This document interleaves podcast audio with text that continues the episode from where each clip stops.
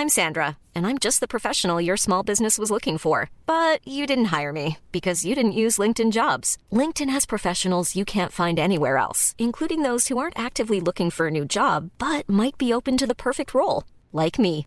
In a given month, over 70% of LinkedIn users don't visit other leading job sites. So if you're not looking on LinkedIn, you'll miss out on great candidates like Sandra. Start hiring professionals like a professional. Post your free job on linkedin.com/people today.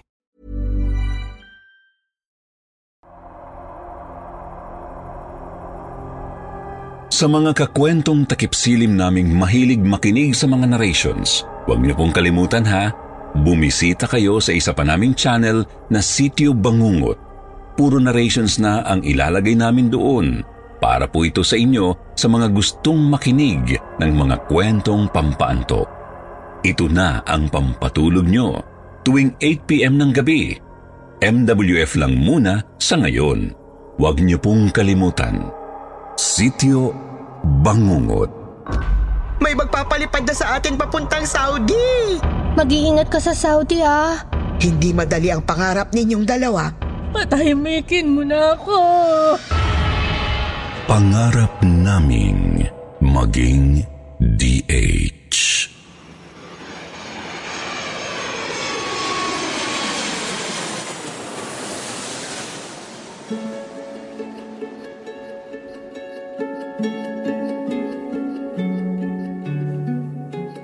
Ang kahirapan ang pangunahing dahilan kung bakit siguro maraming mga Pinoy ang nangangarap makalipad sa ibang bansa at doon magtrabaho ng kahit ano. Basta lang kumita ng mas malaki-laki kesa sa kikitain dito sa Pinas. Ang kahirapan ang naging dahilan ng pagkawasak ng isang mabuti at magandang samahan ng dalawang magkababatang nangarap makaahon mula sa putikan ng sakahan at magkaroon ng mas maginhawang buhay.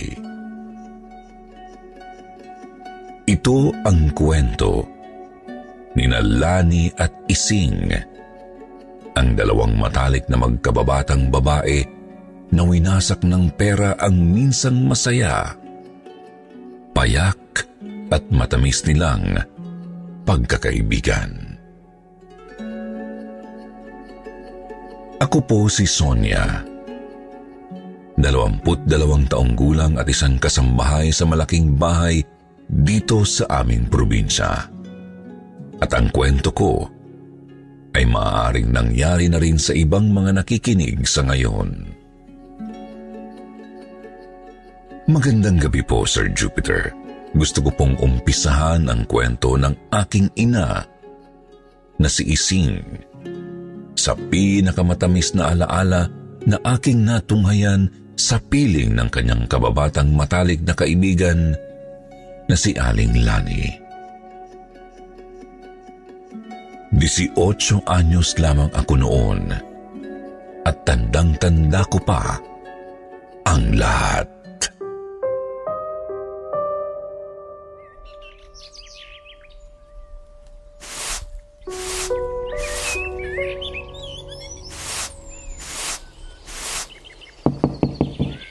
Sonya!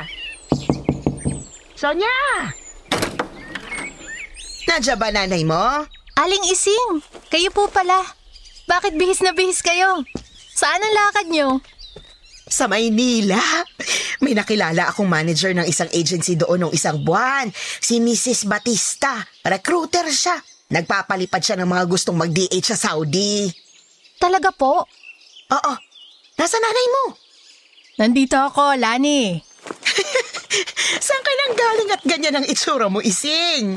Galing akong palengke. Ibinagsak ko yung mga kamoting inani ko kahapon. Saan ang lakad mo at mukhang aatan ka ng binyagan? Ay, naku, Ising. Tinupad na ng Diyos ang mga panalangin natin. May magpapalipad na sa atin papuntang Saudi. Ha? Siya nga? Totoo ba yung sinasabi mo, Lani? Oo! Hindi na tayo mag-aararo ng bukid at magkakandakuba sa pagtatanim ng palay at kamote ising. May nakilala akong recruiter na malakas na ang connection sa POEA at DFA. Baka nga raw isang buwan lang, mapalipad niya na tayo kung makukumpleto agad natin ang requirements na kakailanganin. Ay, Lani! Makakapag-abroad na tayo? Ay! Oo, ising! Magiging DH na rin tayo sa wakas. Akin ang passport mo. Bilis! Ipapakita ko kay Mrs. Batista. Ay, sandali lang. Sonia, anak, marumi ang kamay ko. Pakikuha nga sa loob ng baul ng lola mo yung passport ko. Opo, Nay. Sandali lang po. Sino naman si Mrs. Batista? Saan mo siya nakilala, Lani? Nakilala ko nung isang buwan nung lumuwas ako ng Maynila. Napadpad ako ng ermita at nakita niya ako doon na nagtitingin ng mga paskil sa labas ng mga ahensya. Mabait si Mrs. Batista. Mrs. Joy Batista ang tunay niyang pangalan. Mestiza. Maganda. Mukhang mayaman. Ising. Naku, marami na raw siyang napadalang domestic helper sa Saudi, Kuwait, Qatar, Malaysia, Singapore, at saka Hong Kong. Hay, ngayon, kailangan niya ng mga ipapadala sa Saudi. Nay! Hindi ko makita yung passport nyo. Mga kandilang itim yung nakaimbak dito sa baon ni Lola. Tsaka mga lumang orasyon. Ay nako, Sonia! Huwag mong gagalawin yung mga gamit ng lola mo. Sige, ako nang kukuha. Lani, uminom ka muna ng sa malamig dyan sa kusina. Gumawa ako kanina. Ibebenta ko sana sa talipapa. Sige lang, Ising. Hihintayin kita rito. Aling Lani, totoo po ba yung sinabi nyo? Makakapag-abroad na ba kayo ng nanay? Totoo, Sonia. Nako, sa wakas, makakapagkolehiyo na ako pag nagkataon. Kolehiyo? Bakit ka pa magkukolehiyo kung pagka-graduate mo ay magiging DH ka rin naman tulad namin ng nanay mo? Huwag ka na mag-aral. Sayang lang ang pera, Sonia. Magtrabaho ka na agad para makaahon ka sa hirap ng buhay. Napaisip ako sa sinabi ni Aling Lani. Sa bagay, may katwiran siya. Karamihan ng mga nakapag-high school sa probinsya namin ni hindi man lang nakapasa na sales lady o sekretarya sa barangay. Lahat naging magsasaka na tulad namin. Nag-aararo sa lupaing hindi naman namin pagmamayari. Umalis si Aling Lani bitbit ang passport ng nanay ko papuntang Maynila.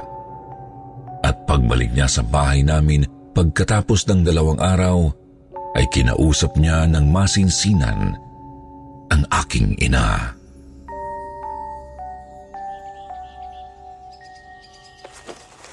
Ising, kailangan natin magbayad ng placement fee.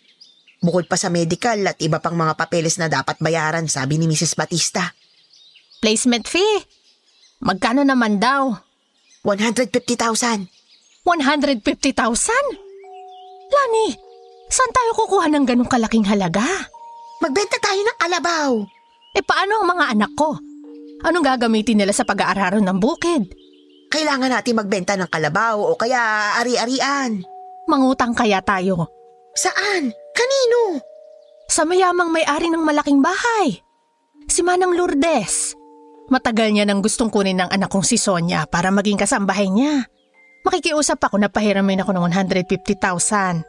Ikaltas niya na lang sa sasahuri ni Sonia bilang kasambahay niya. Ising, gawin mo ng 300,000. Isama mo na yung placement fee ko. Pwede ba? Eh, susubukan ko, Lani. Sige, bukas na bukas pupunta ako sa malaking bahay. Oh, Aling Lani, nakabalik na po pala kayo. Kamusta po ang lakad niyo sa agency? Sonia, anak, mag-empake ka. Saan tayo pupunta, Nay? Ipapasok na kitang kasambahay sa malaking bahay. Kina Manay Lourdes, Nay? Bakit? Ba- bakit agad-agad naman yata yung... Sonia, tulungan mo na si nanay. Nakikiusap ako sa'yo. Kapag nanilbihan ka bilang kasambahay doon, malaki ang tsansa na makaalis kami agad ni Lani sa susunod na buwan. Pabawi na lang ako sa'yo, anak, kapag nakarating na ako ng Saudi. Oo nga naman, Sonia. Sige na, pumayag ka na. Ha, na maging kasambahay si Manay Lourdes para pa utangin ng nanay mo ng 300,000. 300,000 pesos? Lani, halika. Sumama ka sa akin sa loob. Halika Sonya, anak. Dito tayo sa altar ng nanay. Lumuhod tayo. Luhod! Magtitirik tayo ng kandila at ipagdarasal natin ang mga kahilingan natin. Hindi ka pa rin nagbabago, Ising. Naniniwala ka pa rin sa kapangyarihan ng panalangin. Panalangin sa mga ninuno namin. Ito ang itinuro sa akin ng aking yumaong ina. Anumang kahilingan mo matutupad, basta taimtim kang mananalangin sa mga patay. Sa mga patay? Ba- bakit? Bakit itim ang mga kandila? Ano ka ba naman, Lani? Hindi ka na nasanay. Hindi ba dito tayo nananalangin sa altar ng nanay nung nagkasakit sa bato ang asawa mong si Pulding? Oo nga, naalala ko pa. At gumaling agad si Polding, hindi ba? Sige, sisindihan ko ng mga kandila. Magsiluhod kayo, bilis. At mananalangin tayo sa mga yumao. Naging panata at kaugalian ng nanay Isinggo ang magtirik ng itim na kandila sa lumang altar ng lola ko, Sir Jupiter. Ganon siya magdasal. Hindi siya sa Diyos humihiling, kundi sa mga yumao naming minamahal na kamag-anak.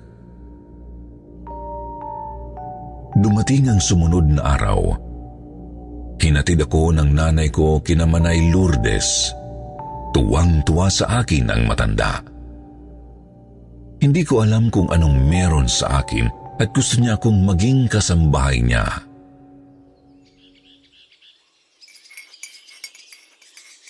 $300,000?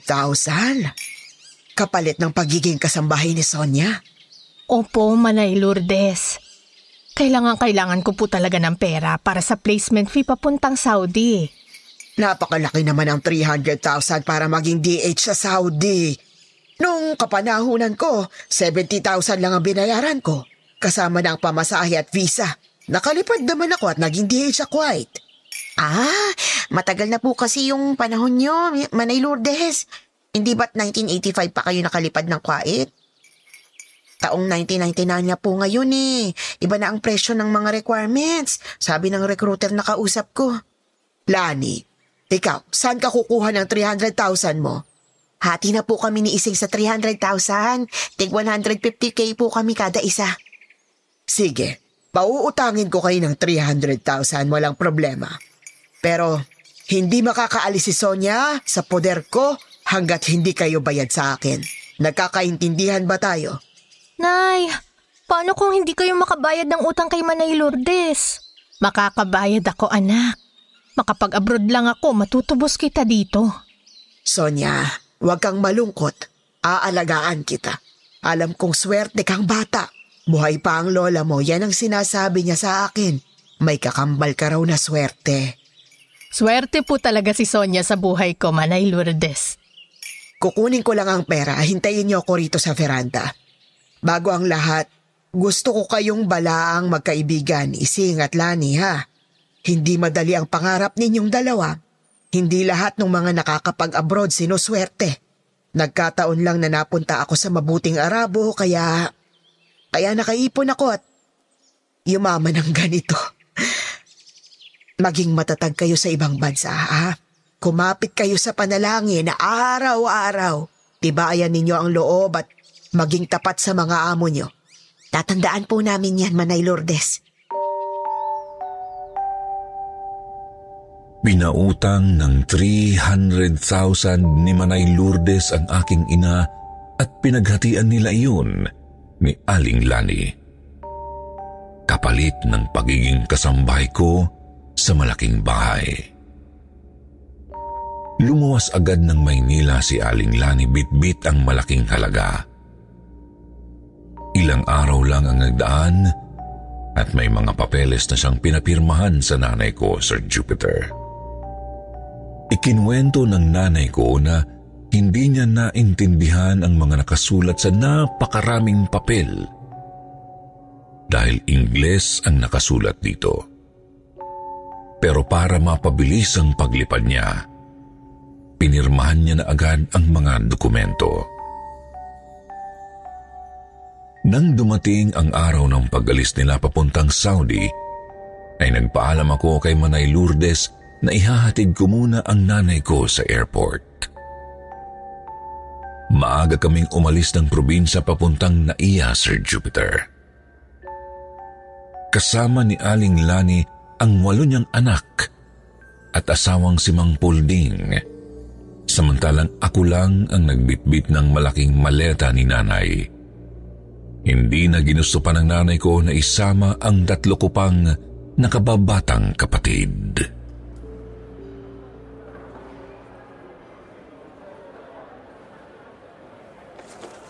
O, Puldi, ikaw nang bahala sa walo nating anak ha. Papasok na ako sa loob kasi alas 8 ang flight ko. Nay, mag-iingat ka sa Saudi ah. Susulat ka. Oo anak, susulat ako. Babalikan kita sa malaking bahay at magsasama tayo ulit ng mga kapatid mo. Babay, Nay. Mahal na mahal ko po kayo. Paalam, anak. Lani, saan ba ang pila natin sa loob?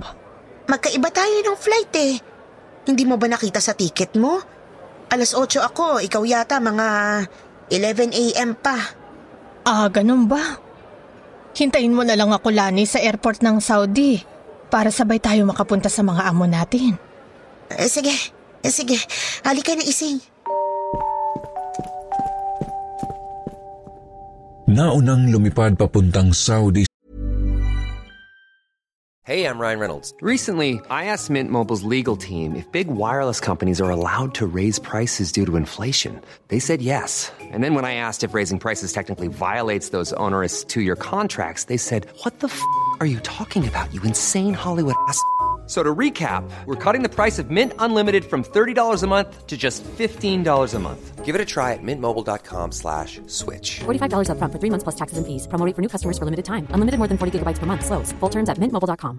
If you thought the only way to get a more defined jawline with natural-looking results was through surgery, think again. Juvederm Volux XC is a non-surgical injectable gel filler that improves moderate to severe loss of jawline definition and can help you achieve natural-looking results with little downtime. Even better, this improved definition lasts up to one year with optimal treatment. No maintenance required. Improve jawline definition for a smooth, sculpted look with Juvederm Volux XC. For important safety information and to find a licensed specialist, visit juvederm.com. That's J U V E D E R M.com. Not for people with severe allergic reactions, allergies to lidocaine, or the proteins used in Juvederm. Common side effects include injection site redness, swelling, pain, tenderness, firmness, lumps, bumps, bruising, discoloration, or itching. There's a risk of unintentional injection into a blood vessel, which can cause vision abnormalities, blindness, stroke, temporary scabs, or scarring. Talk to a licensed specialist to find out if it's right for you.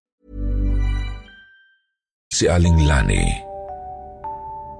Mag-aalas 11 na ng umaga. Nakatayo pa rin ako sa labas ng airport. Tinatanaw ang nanay ko habang hindi alam ang gagawin kung paano mag-check-in ng bagahe niya. Sumapit ang alas 12 ng tanghali lumabas ng airport si nanay na tulala at namumutla.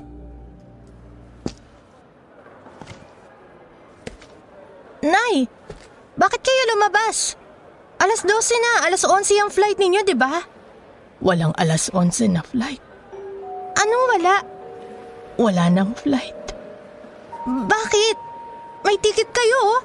Ipakita nyo lang dun sa counter. Pinakita ko na anak. Peke ang ticket na ito. Wala akong booking papuntang Saudi. Walang flight para sa akin. Hindi. Imposible. Bakit? Bakit wa... Niloko ako ni Lani. Niloko ako ng kaibigan ko.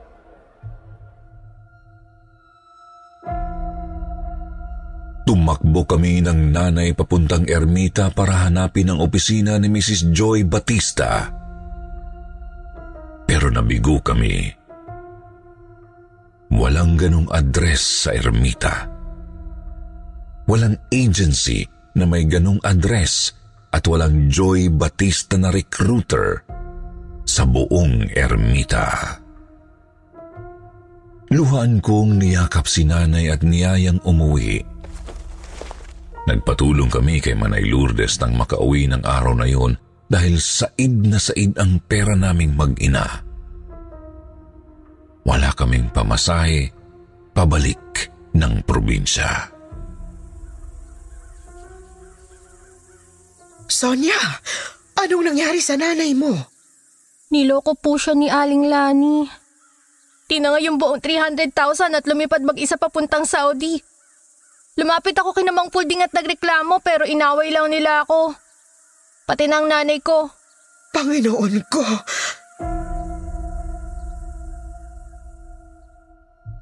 Halos dalawang linggo na tulala at hindi kumain ang nanay ko, Sir Jupiter.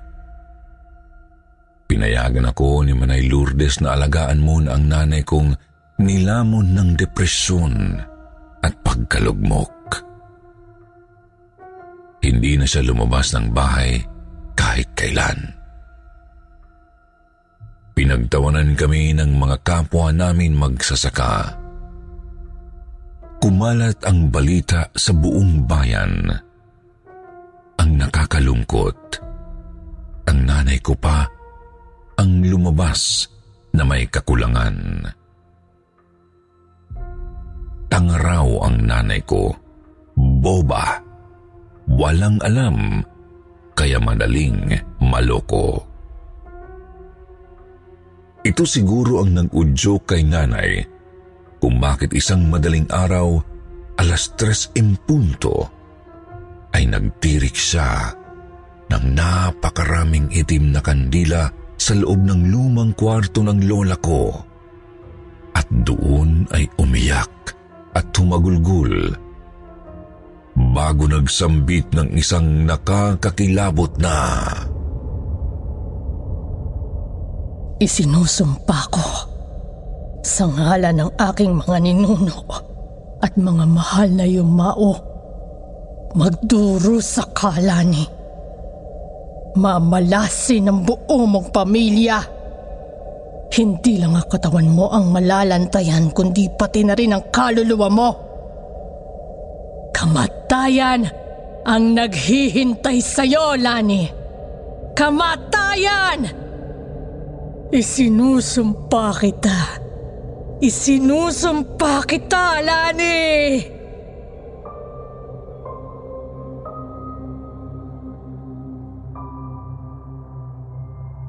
At pagkatapos ng pangyayaring yun, lumipas lang ang isang linggo ay nasunog ang buong kubo nila Aling Lani. Hindi nila alam kung saan nanggaling ang apoy, sabi ng mga anak niya. Nawalan ng tirahan ang pamilya ni Aling Lani.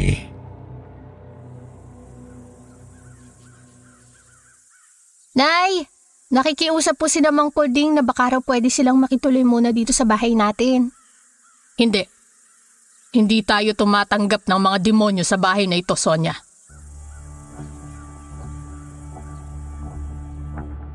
Nagkaroon ng malaking pagbabago sa ugali ng nanay ising ko, Sir Jupiter. Ang dating mabait at masayahin kong nanay, ngayon ay parang matigas pa sa bato. Para siyang estatwang buhay. Walang ekspresyon ng mukha niya maliban sa galit at puot. Hanggang lumipas ang mahigit na pitong buwan, may isang kabaong na dumating sa sityo namin.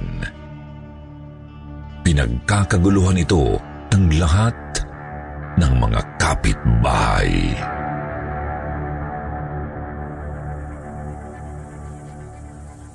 Nako, dumating na pala ang bangkay ni Lani. Napanood ko niyan sa balita eh. Minaltrato raw sa Saudi ng amo niya, ginahasa ng Arabo bago pinagpapalo ng latigo. At nang mamatay na, pinasok raw sa loob ng freezer. Dalawang buwan ng patay nang matuklasan ng mga pulis doon. Kawawang Lani.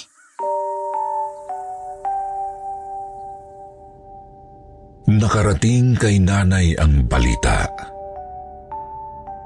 Nang mailibing si Aling Lani, ay biglang nag-iba ang takbo ng pag-iisip ng nanay ko. Sonya! Sonya! Bakit, Nay? Bakit takot na takot kayo? Hindi ba nailibing na si Lani? Opo, nung isang araw pa. Sinungaling ka, Sonya! Oh, eh sino yung babaeng nakaluhod sa harapan ng altar ng lola mo? Mabilis akong sumilip sa loob ng kwarto ng lola ko. Huwag kang pumasok dyan. Nandyan si Lani. Umiiyak.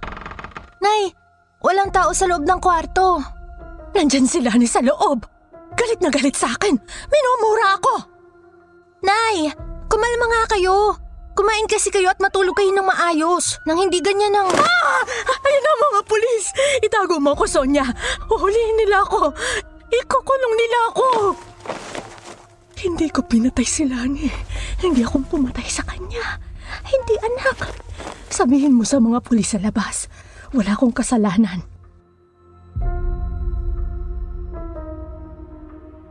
Hindi ko masasabing nabaliw si Nanay Sir Jupiter. Napraning lang siya. Sinisisi niya ang sarili niya sa ginawa niyang pagsumpa sa matalik niyang kaibigan na pinatay sa Saudi. Hindi ako pinatahimik ng nanay ko, Sir Jupiter. Parati raw nagpapakita sa kanya si Aling Lani. Umiiyak. Maraming latay sa katawan at putlang-butla ang muka. Nakikita raw niya ito sa tuwing nananalamin siya. Binasag ni nanay ang lahat ng salamin sa bahay. Pero hindi pa rin daw tumitigil si Aling Lani sa pagpapakita sa kanya.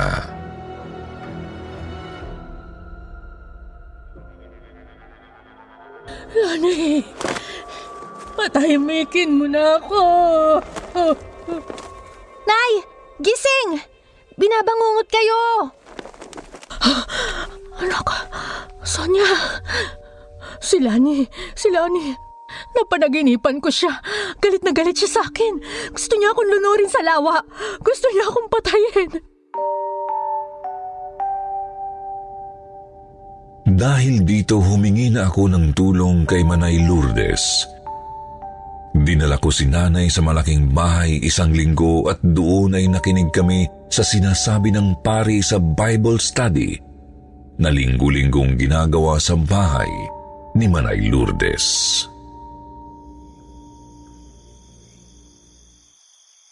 Ising, mabuti at nakadalo ka sa Bible study dito sa bahay ko.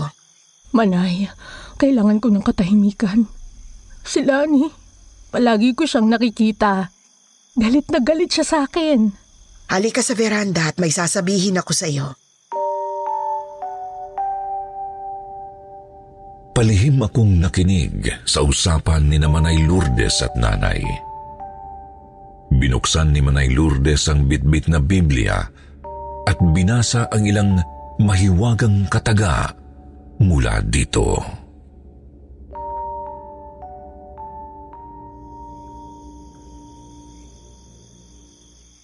At magmagandang loob kayo sa isa't isa, mga mahabagin, na mga patawaran kayo sa isa't isa gaya naman ng pagpapatawad sa inyo ng Diyos kay Kristo. Mga taga-Efeso 4.32 Palayain mo na ang sarili mo sa pot kay Lani. Hindi siya galit sa iyo, ising. Ang nakikita mong pangitain ay ang sarili mong refleksyon. Matuto kang magpatawad at magpalaya tulad ng pagpapaubaya ko sa utang mo sa akin. Ano po? Hindi ko na sisingilin pa ang 300,000 na inutang mo sa akin. Hindi ko magagawang kunin pa ang salaping naging mitsa ng kamatayan ni Lani. Hindi ang kahirapan ng siyang dapat pumatay sa atin, Ising. Huwag! Huwag tayong pumayag na mamatay na alipin ng salapi o pangarap. Mas mahalaga ang pagpapatawad. Patawarin mo na si Lani dahil naniniwala ako na kailangan kailangan niya yon para manahimik na siya sa kabilang buhay. Sonia, iha, makakauwi ka na sa inyo. Kung sakaling nais mong magpatuloy bilang kasambahay ko, nasa iyo na ang huling desisyon. Alagaan mo na lang ang iyong ina.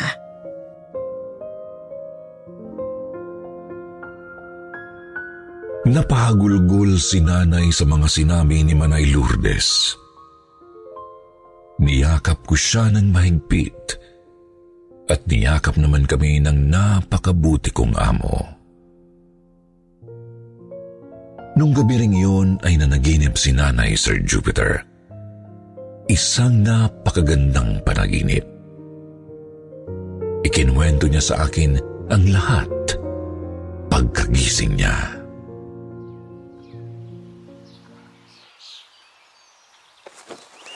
Sonia, anak. Nanaginip ako kagabi. Nakita ko ang sarili ko at si... Lani. Mga 12 anyos pa lang kami at nakasuot kami ng bestidang puti. Yung paborito naming bestida kapag nagsisimba kami tuwing linggo, nakasakay kami sa isang bangka. Isang malaking bangkang papel. Nakaupo kami sa bangka habang naglalayag sa gitna ng bughaw na tubig. Nakatitig si Lani sa akin. Maya-maya pa nagsalita siya. Sorry na, Ising. Hindi ko na uulitin. Nakita ko ang gasgas sa braso ko. Nakuha ko yung gasgas na yon nung naghahabulan kami sa bukid. Sariwa pa ang sugat pero bigla niya akong niyakap. Niyakap ko rin siya. Mahigpit. Tumulo ang mga luha ko. Lalo na nang bigla siyang nawala kasama ng sugat ko. Parang totoong totoo ang panaginip ko anak. Tinalaw niya ako sa panaginip ko.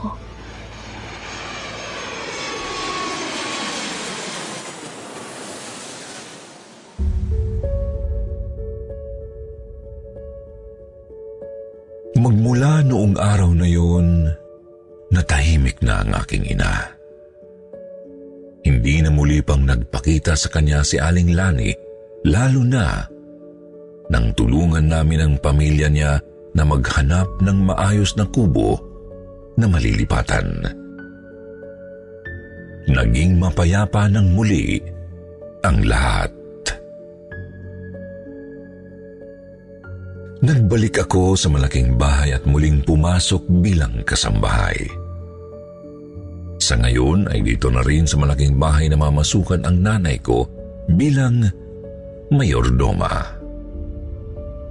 Salamat sa mabuting pangangalaga ng mabait naming amo na dating domestic helper. Si Manay Lourdes.